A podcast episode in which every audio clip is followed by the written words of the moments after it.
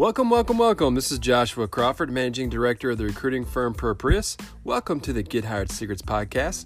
On today's show, we will discuss apprenticeships and why they are the best training in the world.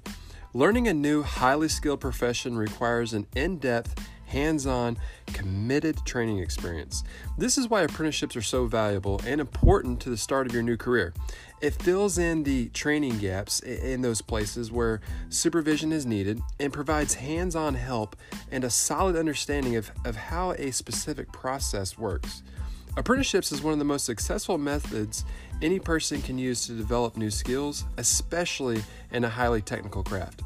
For example, you don't become an electrician by you know pulling out a few uh, wires off your remote control car and hooking them up uh, to the light switch in your house. You know, instead you're you, you apprentice under an electrical expert to learn the most valuable, safest methods of working with electricity. So, what is an apprenticeship? It generally includes full time, on the job experience where you actually learn to do a job while performing the required tasks. Now, in this hands on environment, you are placed under the oversight of a skilled trainer or journeyman. A big benefit of on the job apprenticeship is having uh, an income while you learn. At the same time, you can also receive detailed training by taking specific, you know, technical classes that are, are directly related uh, to your new occupation. This training is often in addition to your normal duties, so be prepared for a large time in, uh, investment. By focusing heavily on hands on work experience and detailed classroom study, long term success is the norm for anyone truly dedicated to their occupation. Now, apprenticeship programs create some of the most highly skilled, highly paid individuals who work at their jobs anywhere in the world. In fact, this method of training may be the oldest form of learning anywhere. Certainly, it was used by early Americans, including George Washington, who was a surveyor, you know, Benjamin Franklin, who was a printer, and uh, also Paul Revere, who was a silversmith. You know, they're so valuable that Congress enacted the National Apprenticeship Act in 1937.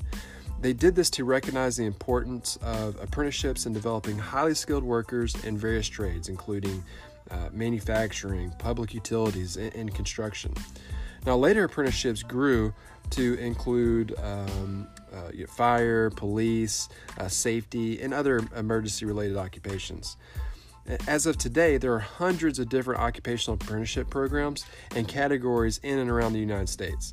Now, each state oversees the and administers the specifics of their program, but they are f- federally approved. And once you complete an apprenticeship training program, you will get the apprenticeship certificate, which is recognized nationwide, which is really cool.